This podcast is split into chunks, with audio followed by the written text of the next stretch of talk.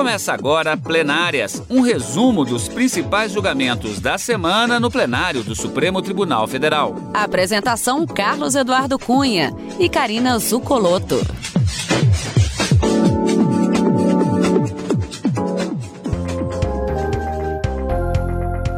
Hoje com os principais momentos das sessões dos dias 16 e 17 de março de 2022. Karina, semana monotemática por excelência, mas em função dos debates que foram apresentados, talvez até por ser um tema relacionado à matéria penal, que desde a faculdade a gente sabe que são os talvez mais apaixonantes, nós temos bastante coisa para a gente fazer abordagem hoje. É, exatamente, Cadu. O tema dessa semana no plenário foi interceptação telefônica.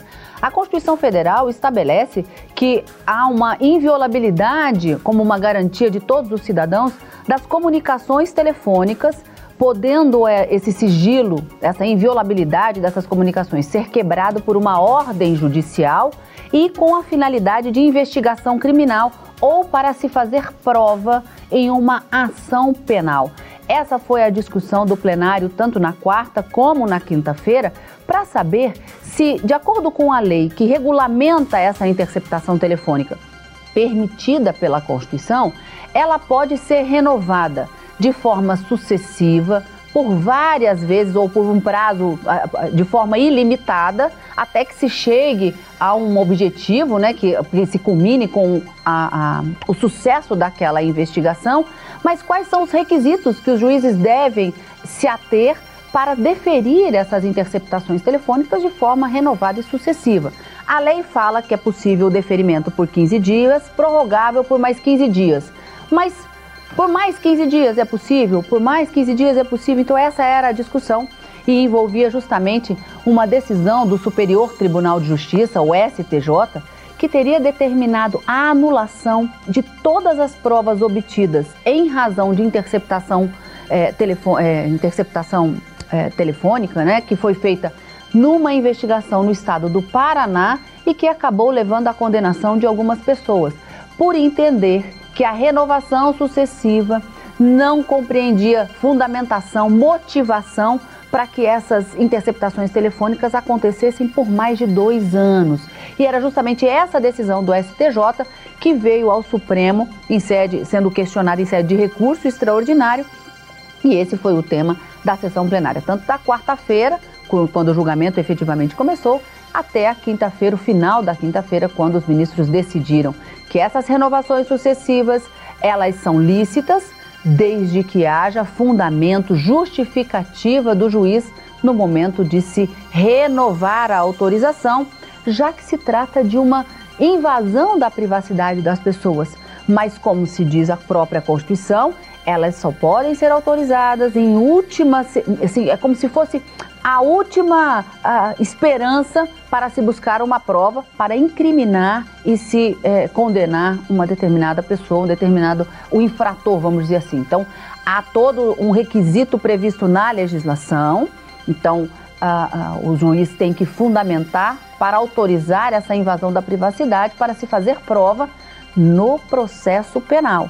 Então, é para fins de investigação criminal ou para fins de instrução processual penal. Os ministros decidiram, portanto, que não há prazo, pode haver a renovação sucessiva, é lícita, mas tem que haver fundamentação e motivação. Um julgamento com repercussão geral reconhecida, com tese de repercussão geral e com direito, durante o julgamento, à virada de voto. A gente vai ver no nosso programa Plenárias de hoje. Agora, antes nós vamos conferir também destaques relacionados ao chamado Plenário Virtual do Supremo Tribunal. Plenário Virtual. Só para lembrar, o Plenário Virtual, ele não se confunde com as sessões por videoconferência. Nós voltamos agora, como vimos durante a semana, às sessões presenciais dos ministros, com direito, inclusive, ao momento da entrada dos ministros ocupando os respectivos lugares, como acontece tradicionalmente. Nós tivemos um período de praticamente 2 anos de sessões por videoconferência por conta das medidas de combate à pandemia da Covid-19.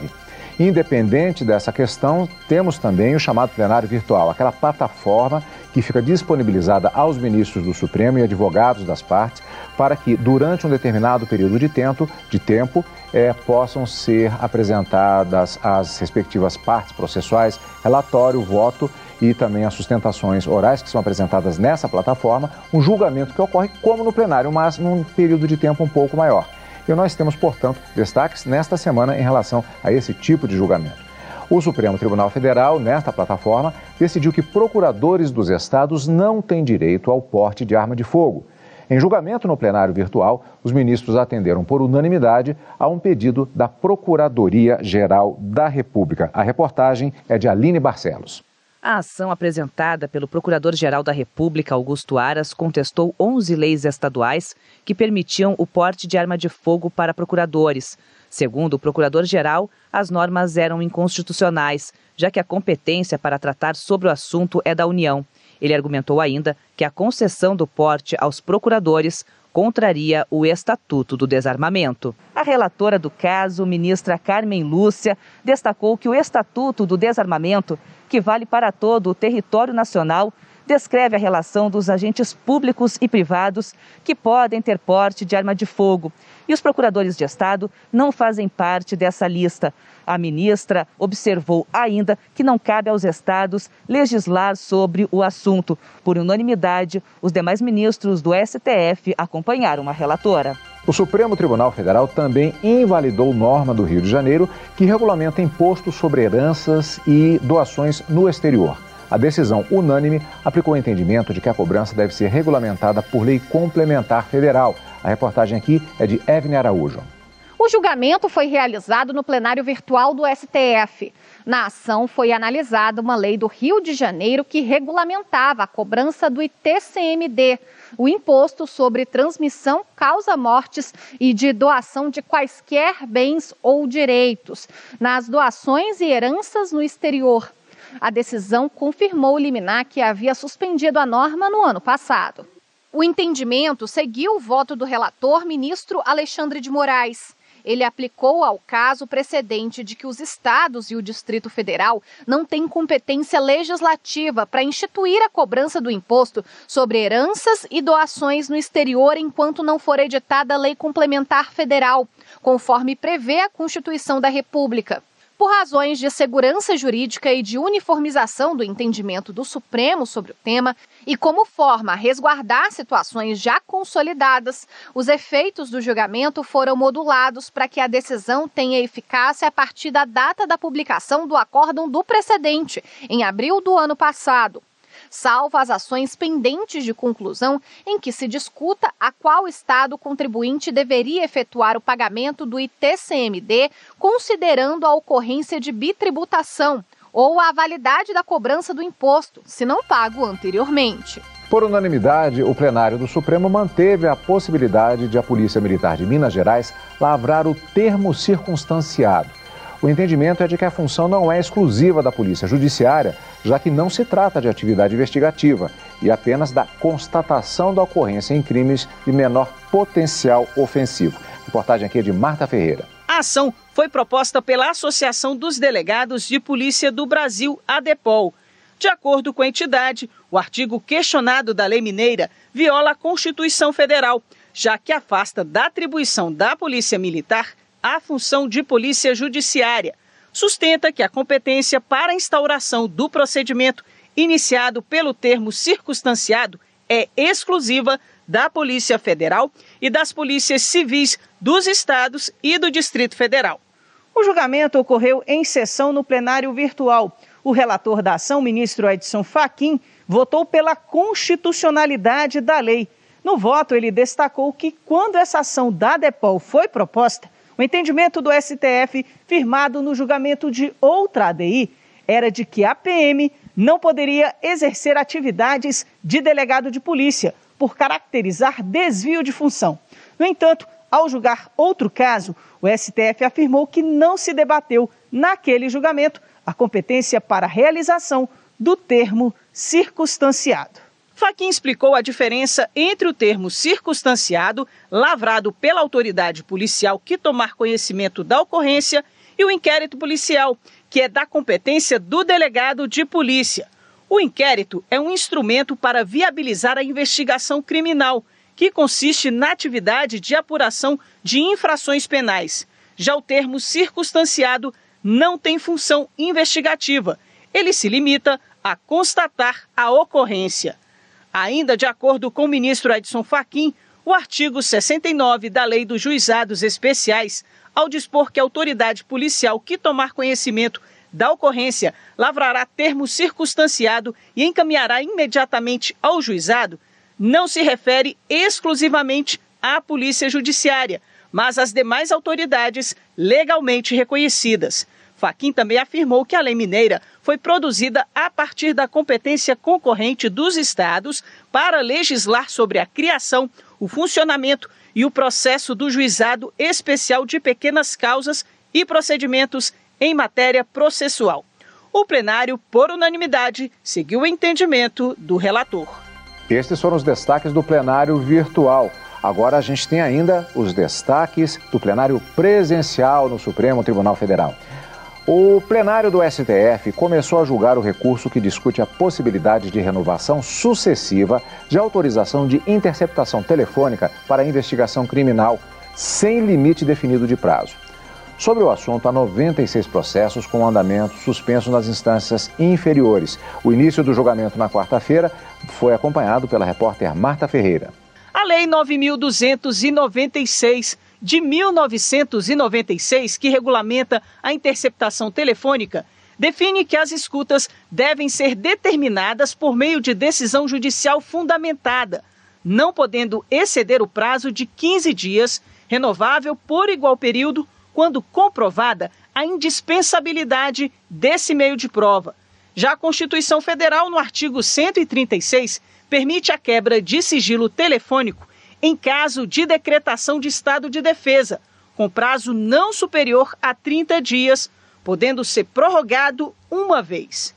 A discussão sobre o prazo de escutas telefônicas chegou ao Supremo porque o Ministério Público Federal recorreu de uma decisão do Superior Tribunal de Justiça, que anulou todas as provas obtidas a partir de escutas telefônicas que duraram mais de 2 anos ininterruptamente em investigação criminal realizada no Paraná.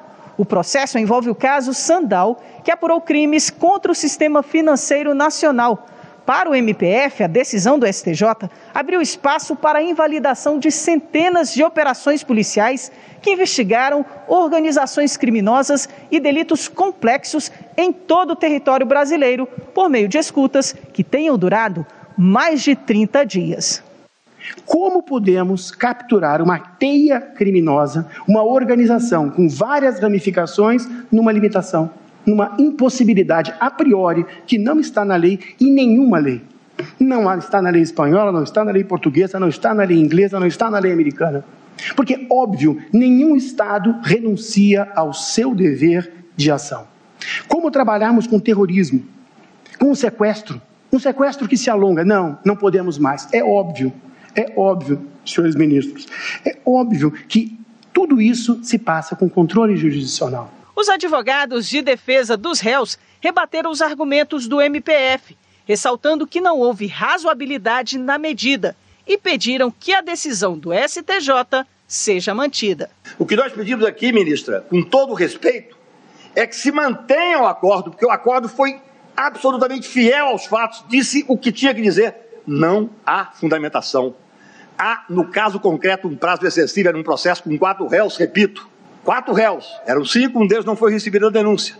Então, nós pretendemos manter a justiça da casa, que, no meu ponto de vista, evoluiu bem com aquele primeiro habeas corpus do ministro Jobim, que, é claro, se há questões complexas, não pode-se ficar em 60 dias. A defesa quer deixar isso absolutamente claro, ministro relator.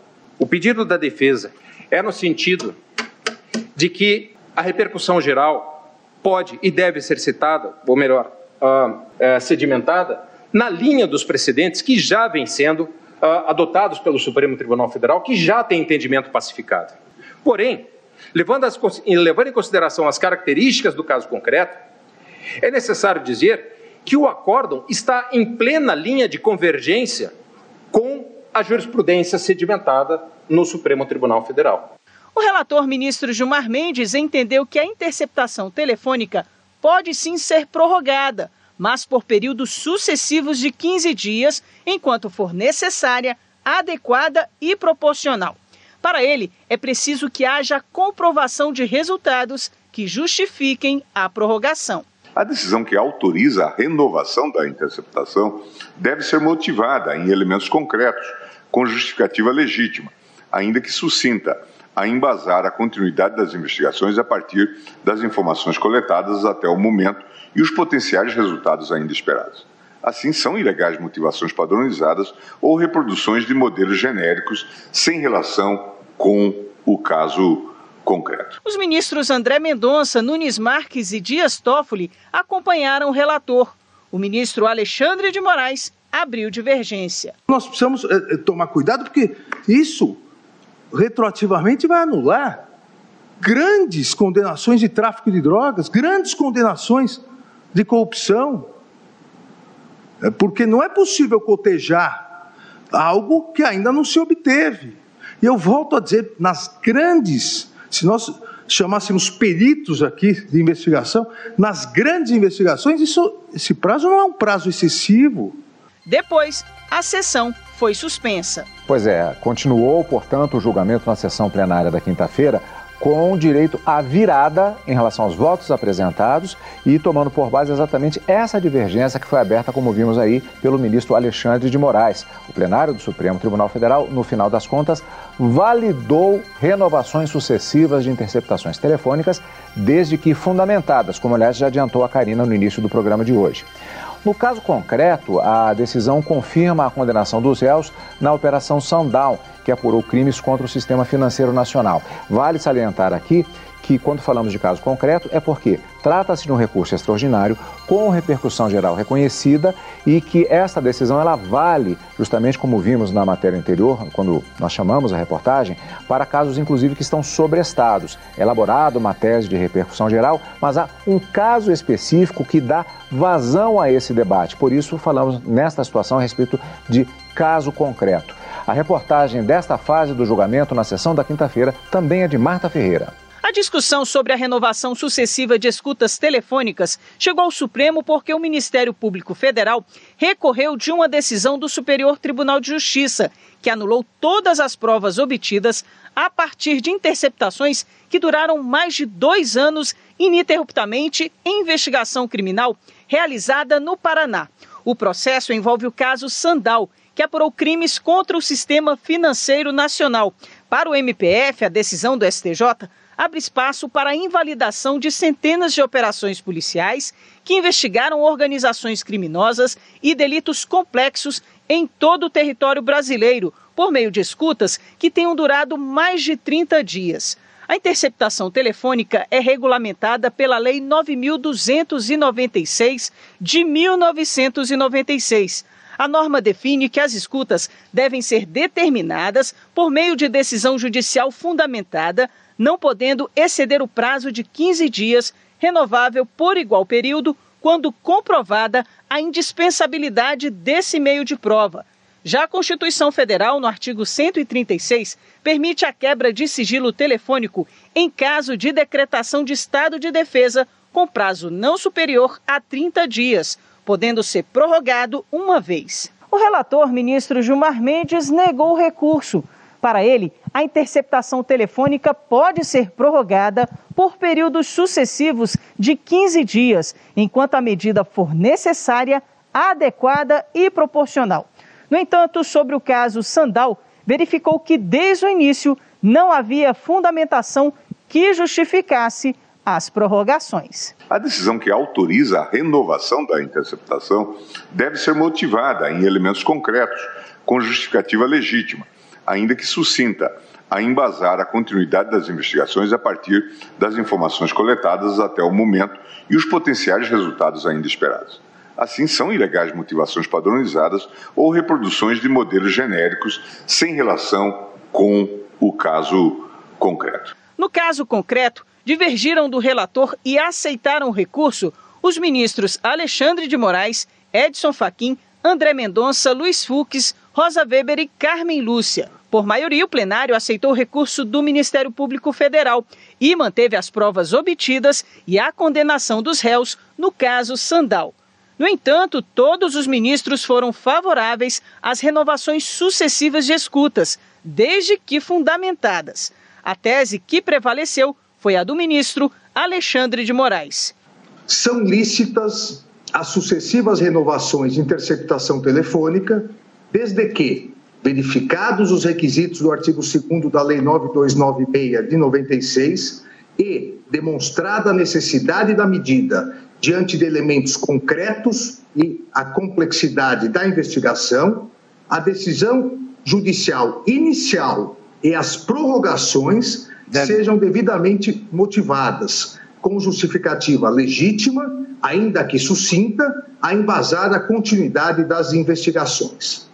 São ilegais as motivações padronizadas ou reproduções de modelos genéricos sem relação com o caso concreto. Como o julgamento tem repercussão geral, os 96 processos em trâmite na Justiça vão ter que seguir o mesmo entendimento. Então, vamos fatiar o tema aqui, começando com uma questão específica, que é sobre as duas discussões que foram apresentadas em relação a este processo, mas que acabaram tendo resultados diferentes.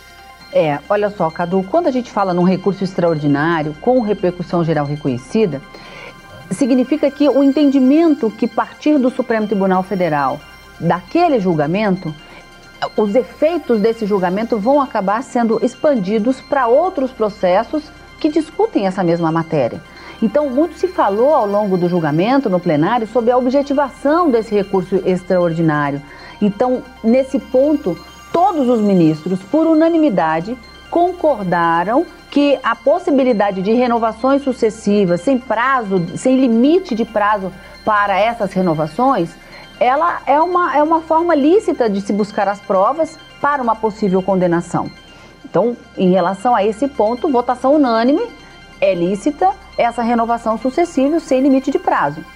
No entanto, é preciso, os ministros disseram, que essa decisão seja absolutamente motivada.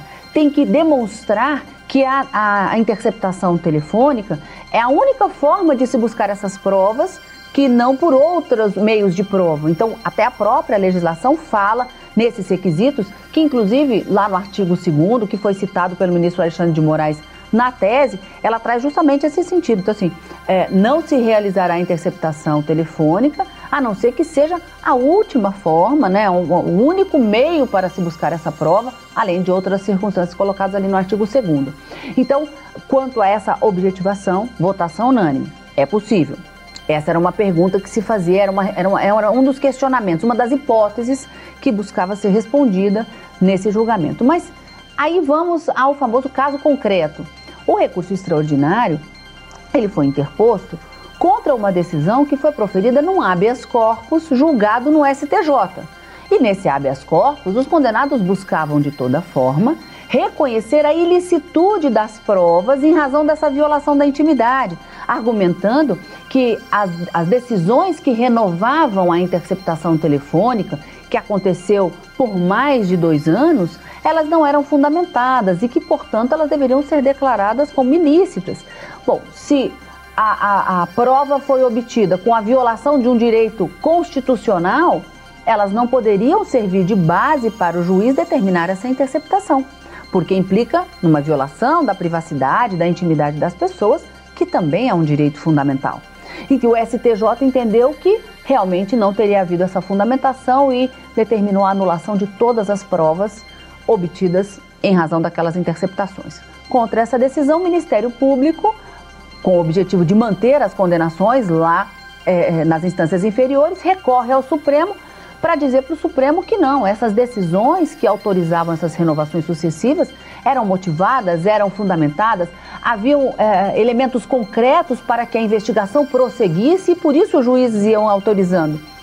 E que não havia que se falar em nenhuma ilicitude e nenhuma violação, até porque essas investigações, essas interceptações eram para fins de investigação criminal ou para instrução probatória na ação penal.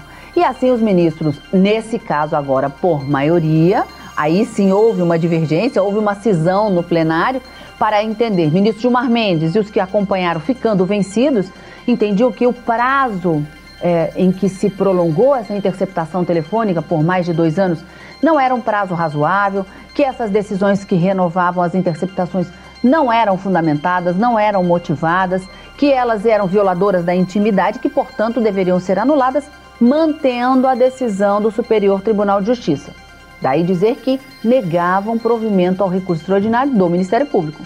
Mas a maioria que se formou acompanhou a divergência aberta pelo ministro Alexandre de Moraes, que dava provimento a esse recurso do Ministério Público, então aceitava os argumentos do Ministério Público, reconhecendo que não há irrazoabilidade nem desproporcionalidade nesse prazo superior a 2 anos. Até o ministro Alexandre de Moraes, a gente viu na reportagem, ele fala isso várias vezes durante o julgamento, que à medida que as interceptações vão acontecendo, vão surgindo novas provas e novos investigados, e nesse ponto os ministros até falaram, para esses casos é preciso uma nova autorização de interceptação para que continue essa investigação em relação a outros fatos que vão sendo descobertos ao longo dessa interceptação. Mas no caso concreto, então, os ministros acabaram decidindo que aquela decisão do STJ deveria ser anulada e mantida, portanto, todas as provas alcançadas por meio dessa interceptação. Um resultado com virada de voto. O argumento do ministro Alexandre de Moraes, apresentado ao final da sessão plenária da quarta-feira, ele acarretou na sessão da quinta uma mudança de voto. A gente sempre fala que isso pode acontecer e dessa vez aconteceu. O ministro André Mendonça, que na véspera votara no sentido diferente, ele muda o voto, fechando a maioria, exatamente acompanhando o ministro Alexandre de Moraes.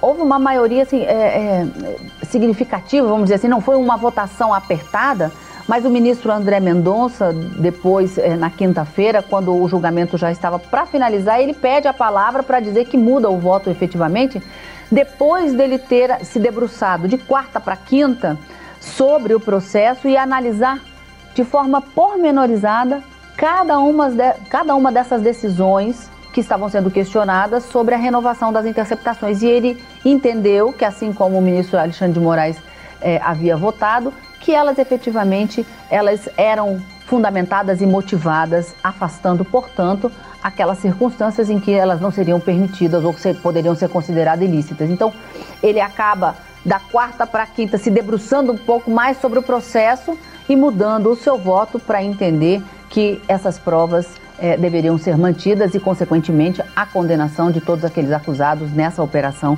Sandal. Então, esse foi o resultado. Então, nós tivemos votação unânime para entender que é possível essa renovação por prazo ilimitado das interceptações, desde que elas sejam justificadas.